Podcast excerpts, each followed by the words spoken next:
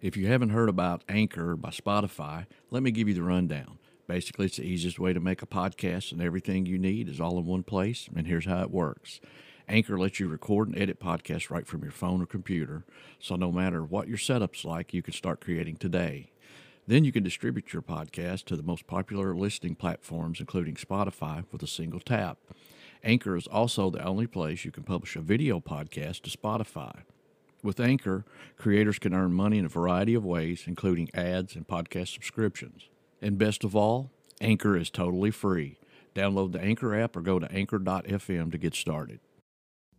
Scenes of blood and cruelty are shocking to our ear and heart. What man has nerve to do, man has not nerve to hear. Harriet Beecher Stowe, Uncle Tom's Cabin.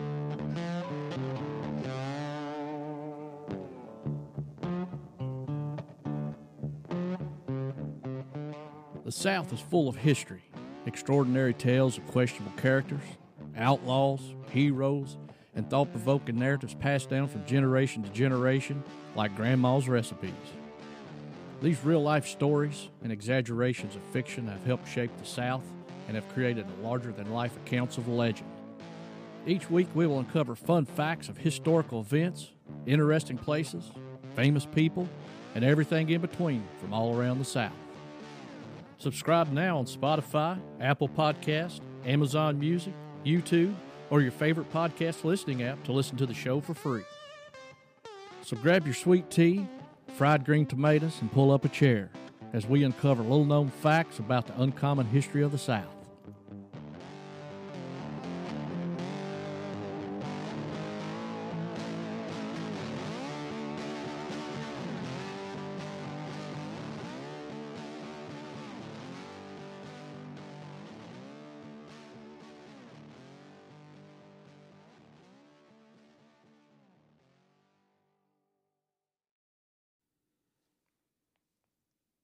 Hello and welcome to Uncommon History of the South, where we discover little known facts of uncommon history. I'm Brian. And I'm Harold. Harold, I think we finally got your build finished. Believe it or not, Brian, I'm I'm really I, I got it licensed. Yep, I ran into you at the courthouse while you were doing that. Yeah, I got it licensed, and I'm driving it up and down the driveway. Uh, got the painting done. The upholstery came out wonderful. We'll post some pictures on Facebook for everybody to see. And uh, when it warms up a little bit, since I have no top, I will be driving it up down the road. Hopefully, test driving it a little farther. Well, what are you going to name her? I, you know, I haven't thought about that. You gotta. She's got to have we'll a name. have to have a name. We might want to have people send us a name. yeah, How about that? They can leave comments. Yeah, leave a comment and tell us what to name this thing. You can leave us a comment on Facebook or on uh, if you listen to us on the Apple Podcast platform in the comments section. You can you can drop us a, what you think Harold should name his his new car. Yeah, his Model A Speedster, 1930. Widowmaker. a few, few people make a suggestion or two. Are, are you going to get like the old hat and the goggles and the big gloves with fringes on them My to drive wife or- actually bought me the hat. Oh, I can't yeah, wait. yeah, and then we'll probably have to put the goggles on because the windshield doesn't really come all the way. With Speedster, most of them they took the windshield off of them. Really? Yeah, and if if if if you want to talk a little bit about that, that and, and I think there's probably very few people that know this. And I did not know this till a few two or three years ago when I got involved in fooling with these really early cars. And that is they used to race them on board tracks. Hmm. Now this was in the 1920s. And believe it or not, Brian, people would build large board tracks, you know, a mile in circumference or maybe even bigger. And they would bank them just like we see a, a, uh, a NASCAR Right. track today, like Talladega or something. They would be banked really severely, and they would be made literally out of two by fours turned on their edge. Can you imagine how much lumber that it took? I can't imagine. to be Jeff I've Bezos seen- to afford that today. well, fir- when I first heard, it, I didn't think I believed it. To be honest with you, I thought that that just don't seem reasonable. But but of course, I'm sure at that time there's probably more wood than there is you today. know, you have a field out here next to your house. We, Yeah, we, we could could build a good it, dirt yeah. track out here. Well, they went from boards. What happened was they were racing motorcycles and these cars on board tracks. Well, boards, you know, the the motorcycles had a oil loss motor where they would pump the pressure by hand and it would lose it as it went around the track. That's why they had to keep replenishing the pressure. So it was an oil loss system. And then to get to, I mean, common sense to tell you, get oil on slick wood, what's going to happen? Yeah.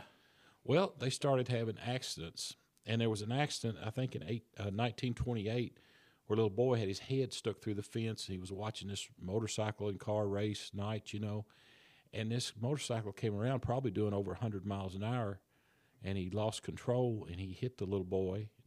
And, and sadly decapitated him. It was a terrible thing.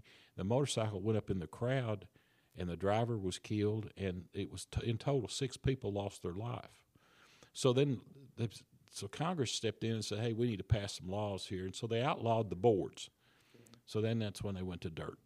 But that's a little car history. People Well, well I can't hearing. wait to see you in the hat and the goggles and the big gloves with fringes. You have to start growing a mustache and get one of the uh, handlebar mustaches, so you'll be. Growing the mustache might be harder than building two or three cars for me. It, last time I did, it kind of looked like I had uh, what dogs have mange when part of their hair comes out.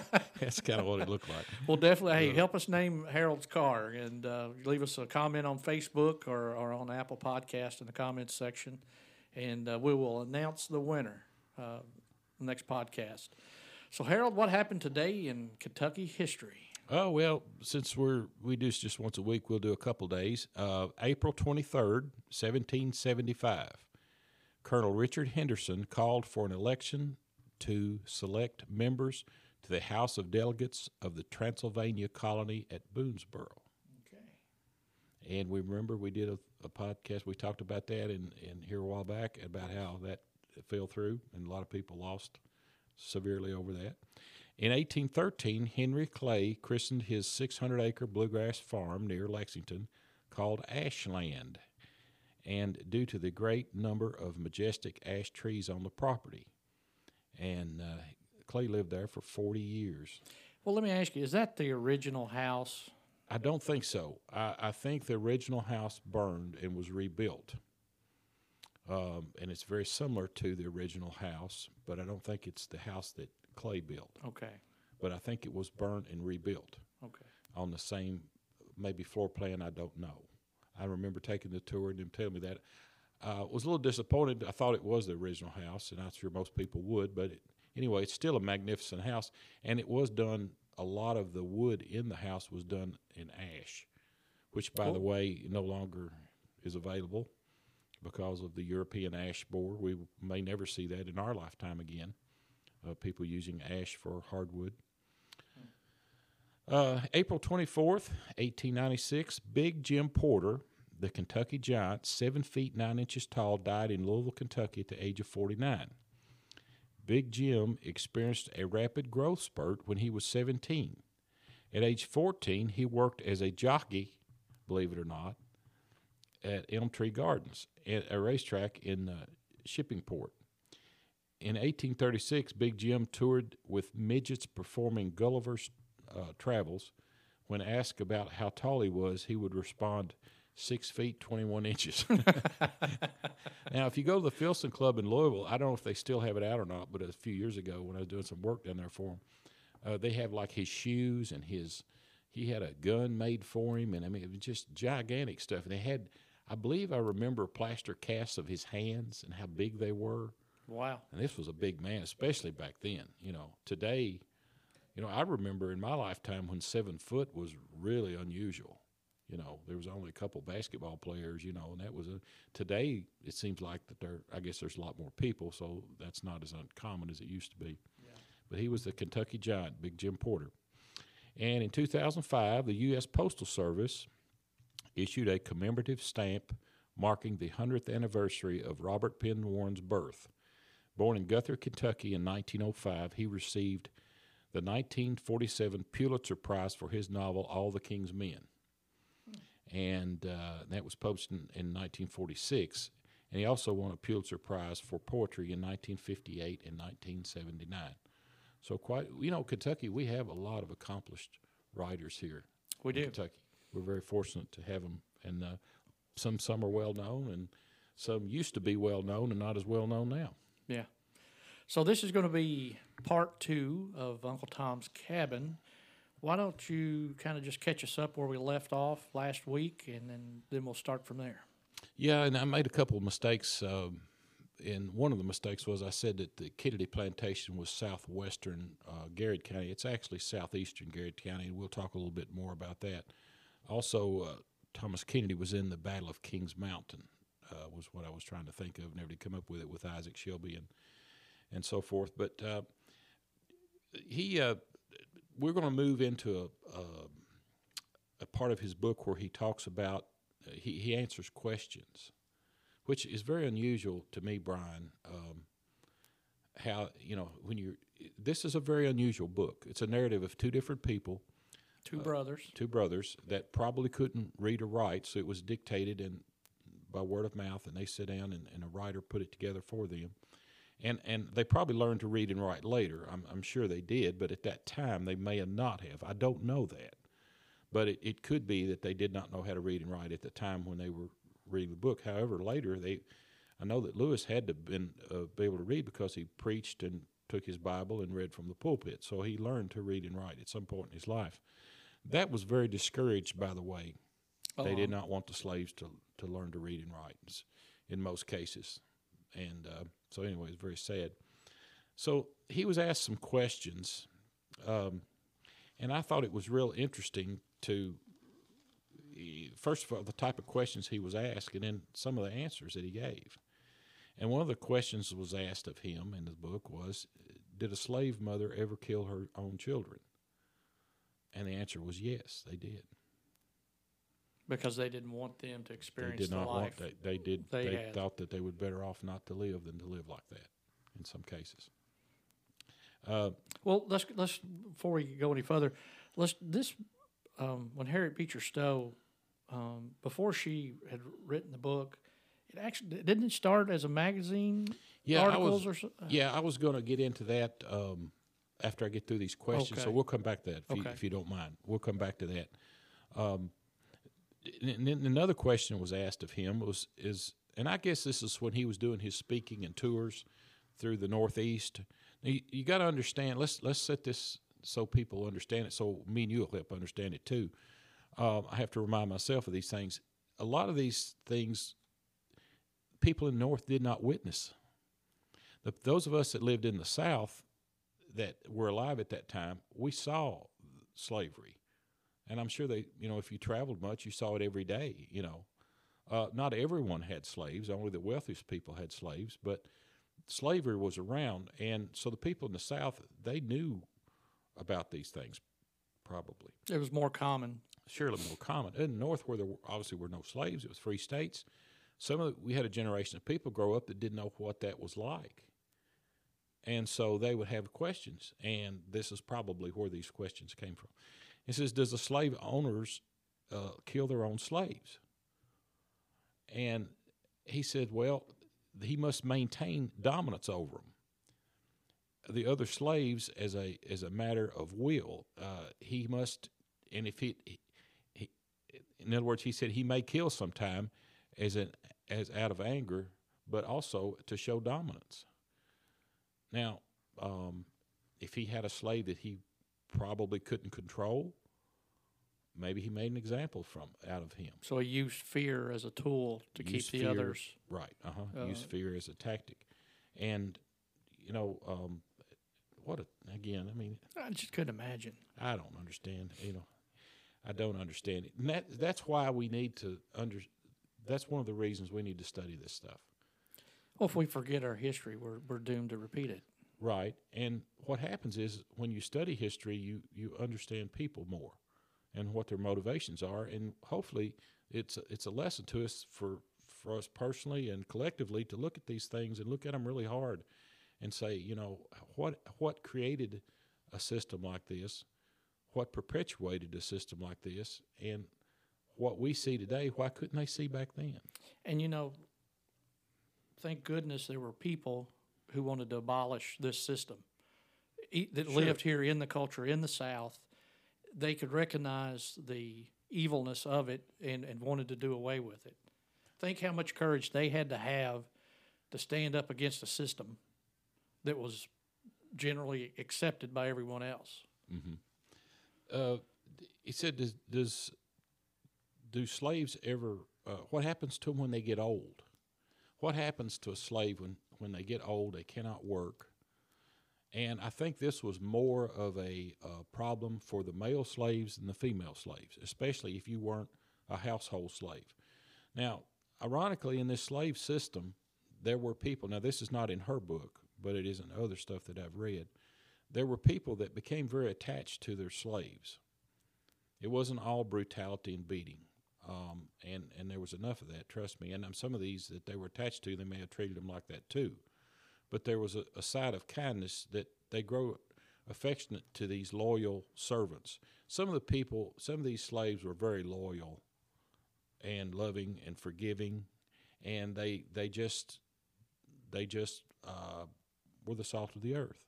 They they saw themselves as a servant, and that's the way they lived their life and and their children. You know, the the children of some of these masters and uh, female slave owners, that their children that they these these nannies raised, they they loved them as much as they did their own mother. Yeah. And so a lot of times when they got old, they took care of them. And, and unfortunately, there were situations to where they didn't. But especially a field hand or someone that worked out, um, he probably when he got old, they just turned him out. Hmm. And you know what do you what do you do? You can't read, you can't write, you can't work because you There's just no broke social down. security. There is no, there's no, no, nothing. and it's just survive, you know. And you just you're you're trying to. Um, I guess they live from day to day. You know, they live from day to day. Um, there there was patrols that were out that the men appointed to look for escaping slaves, and they asked him what type of people were they, and he said they were the the the bottom of the earth to him. They were the most ruthless, cruel people there were, and uh, they took a slave back. They would patrol. They would, I guess, they were you know paid by bounties. We talked about in the last podcast.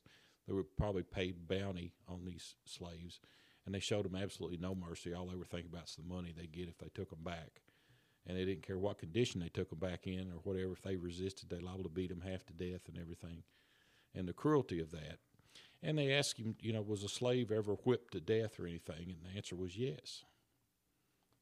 Yes, they were. Some of them died a few days or weeks after such a, a cruel beating that they didn't, they couldn't survive it.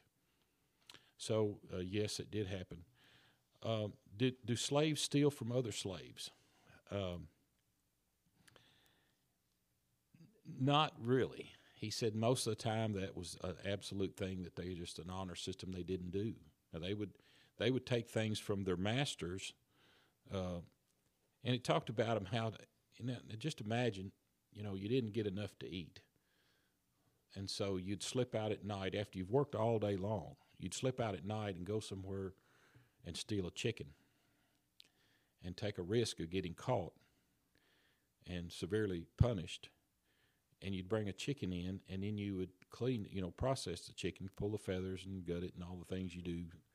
Uh, Right. Excuse the graphicness of that, but you would you would process the chicken ready to eat it, and then you had to hide all that because if they found it, you was in trouble, and they would they punish you for stealing, and they were just trying to trying to trying to feed themselves, and he said that happened a lot. Uh, highest price ever paid for a slave? What was the highest price ever paid that he knew of? He said fourteen hundred and sixty-five dollars. Um, he said And that, what's the equivalent today? What would you say? gee, probably twenty times that. I would say you'd probably looking in the twenty, thirty thousand dollar range now. But if you think about it, if you if you had someone for life for twenty thousand dollars that worked every day for you, um, they asked, you know, what days are, you know, what was Sunday like?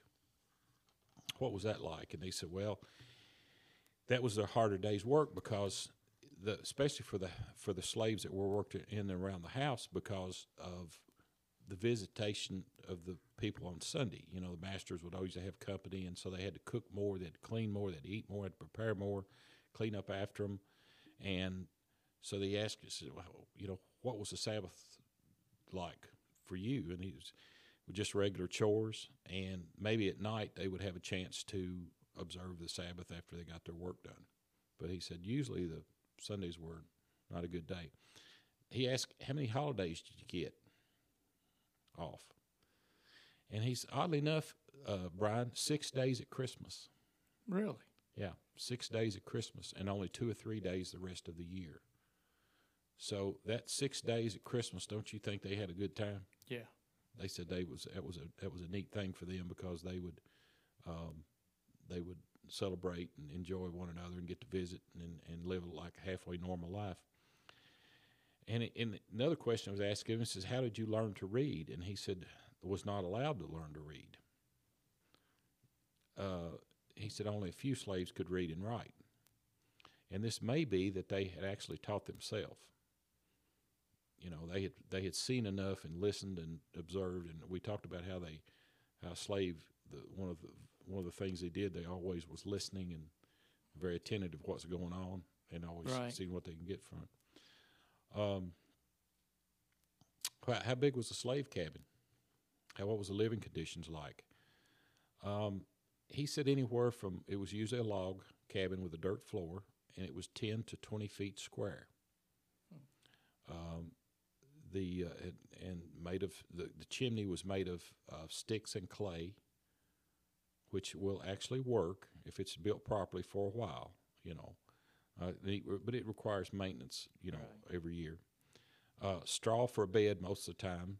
Uh, sometimes they would uh, people the whole family had to sleep together to stay warm.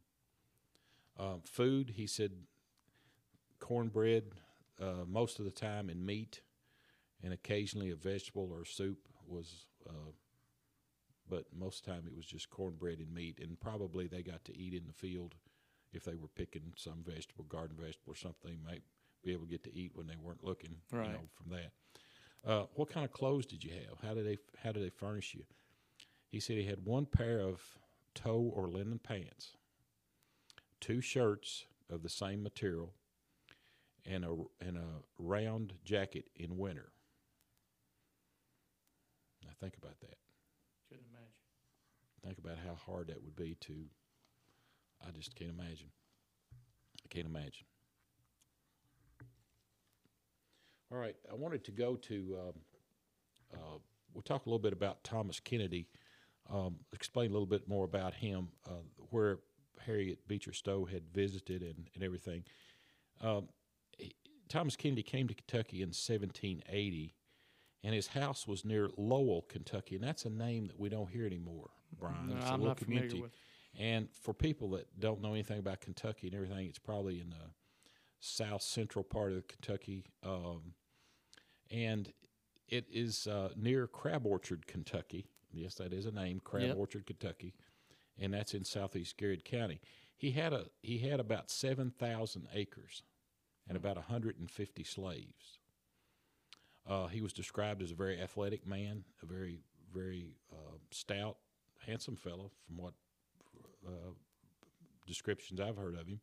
He was um, pretty much well respected. I think he was quite a character, and uh, especially his later life, he he liked to pull pranks and do things to Isaac Shelby and play games with those around him. But General Kennedy died in 1836.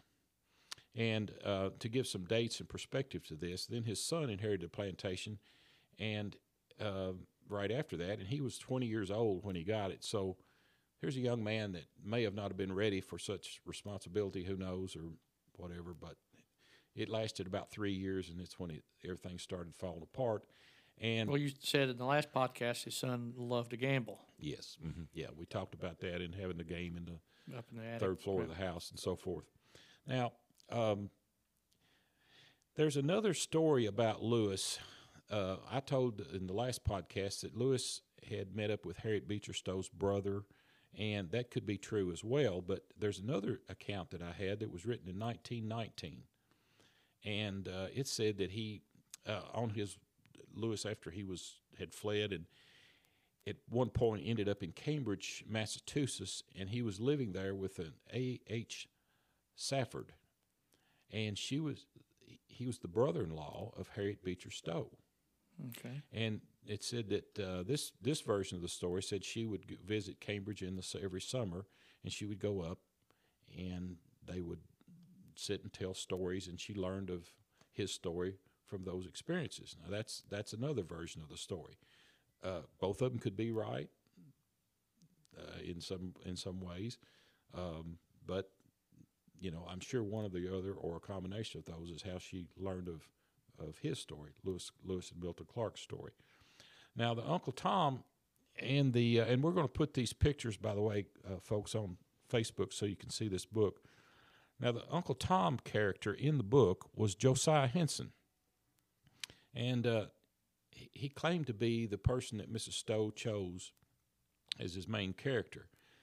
Um, he uh, he was you know like born in uh, Mississippi and then came to Kent- or excuse me born in Maryland, uh, sold south down to Alabama and then came to Kentucky, and he had quite a story. And his his book wasn't published till 1879. So um, Josiah lived. He was born in 1789. and He died in 1879. So his book was probably published on his death Okay. and we will we'll show you. Actually, we have a picture of him as well in there, uh, a sketch of him. Now, uh, the other influence of Uncle Tom was a, a was a blacksmith on the Kennedy plantation by the name of Sam Peter, and uh, he was the one in the book that was beaten um, to death, whipped to death, supposedly. And why? Well, um, he had this cruel overseer just basically went off on him for practically no reason, and that's that's what in, in several of these stories that just really, I guess it bothers you that people could just legally do that. Now, uh, you couldn't kill a person. You know, there was people brought up on charges for killing slaves. That did happen. Um, and I don't know that it, it didn't happen here. But uh, anyway, this Sam Peter was supposedly whipped to death. Uh, died two weeks later after a severe beating. Um Uncle Tom, the Josiah Henson character, was had his arms broke by an overseer, both arms, and they grew back crooked. Of course, obviously he didn't get medical attention and everything, so he was he was probably uh, deformed from life for that and it said great gave him great difficulty in just feeding himself. Um, so we'll move on forward a little bit um, and tell a little bit about Harriet Beecher Stowe, how she actually published this material, how it happened. Um, there was, it was known through the Anti-Slavery Society that, that uh, she was doing this work, and she was approached by a Dr. Bailey. Now, my sources doesn't give me his first name, and I'm sure if I did a little more research, we could probably find it. But he was uh, published a anti-slavery pamphlet out of Cincinnati called "The Philanthropist," and uh, it wasn't doing very well. So he moved the paper to Washington City, or started another paper. It really wasn't very clear, and it was called the National Era, and it was not the. It, it just you know wasn't doing well. Now, how many of these papers were out there? I don't know, Brian. Uh, Cassius Clay's uh, paper, the True American anti-slavery paper, was being published at the same time. So, uh, you know, how many of these were out there? I don't know. Uh, it may have been it was just saturated the market, Right. maybe. Who knows? But anyway, he needed something to boost this paper. So he heard about her and he read her her she she hadn't published the book, she didn't have a copyright. She just had a story that she'd written. And he took he she sent her some of his her first what would be chapters of her book and he offered a hundred dollars for it. So uh, she accepted it because she wasn't rich or wealthy. She need, you know, so like most people could use money. And then it, I mean, immediately, as soon as it, it hit the paper, it, the the publication just kind of started taking off. So then he gave her three hundred dollars for her work, and I don't know if that was, I think they they published it every week or something, and she would write periodically in their week, and, and then he boosted her pay to three hundred dollars. Wow. It didn't specify for how long, but uh, Then she realized the value of her book, and she's got a copyright. And as we know now, the rest of it is kind of history. But in, in, in its time, it was the most famous book of its time. And maybe one of the, and certainly one of the most famous books of all time. It would be in the top, probably five. I'm, I, it depends on what category you would want to put this book in. Uh, to put it against Hemingway or something like that as a work of fiction, um, maybe some of those books would have passed it by now. But in its time, it was one of the most published books in America. Lewis uh, Clarke, one of the slaves that we, we talked about, he came back to Garrard County in 1881. He was 66 years old. He preached at his old home near Lowell, Kentucky, near the Kennedy Plantation. Um, he went to Richmond and Lancaster and Stanford and Louisville, and he preached and told of his life experiences. That's something I was going to ask you earlier, and I don't know if you know this. How old were they when they were there in Kentucky? Did, you, did it tell their ages? Well, um, in 1881, he was 60. So you do a little math here. He was probably in his 20s when Okay. he left Kentucky. So he's a fairly young man yeah, still. fairly young man. Uh huh. And um, I'm sure that there's a lot more to their story than we know. Uh, he moved around a lot up north. Um, he uh, he tried to you know uh, free other slaves. Uh, he tried to reconnect with some of his family, and uh, it, it's just a, it's a good lesson about slavery. It's a good lesson about literature and how people can use literature to to do great things, and that's what uh, Harriet Beecher Stowe did. I mean, it, used you know, it literally changed our culture and what was acceptable and how we treat other human beings. Right, So, uh, you know, the only other book that could be compared to that would be the Bible. right. Well, and, and it was Christian based in the sense that uh, many pastors, you know, we can all just pick them doing to others as you would have them doing to you, and so forth. But um, you know, President Lincoln, and we mentioned this in the last podcast, told her she said, "This is the little woman that wrote the little book that started the big war." I mean, he understood it even at that time, and it hadn't been out that many years. It was published like in '56, I think, 1856, and the war started in '61. So, you know, it was it was uh, that that fire was already burning, but it was like throwing a little gasoline on it Right. and uh, it's a it's a it's a, the thing that I think that made Uncle Tom's Cabin. It brought to the consciousness of the people that a slave was a human being that had a soul, had a family, desired to have the same kind of life everyone else did, and I think there were people that looked at them just like cattle. And, and as crude as that sounds, I think that's that's just, it was just that simple. They did not see them in that way, and when she brought that to their attention and brought it to the forefront, and uh, it it it changed the way people looked at slavery and slaves and and a need to get rid of that cruel institution. That's great. Anything else?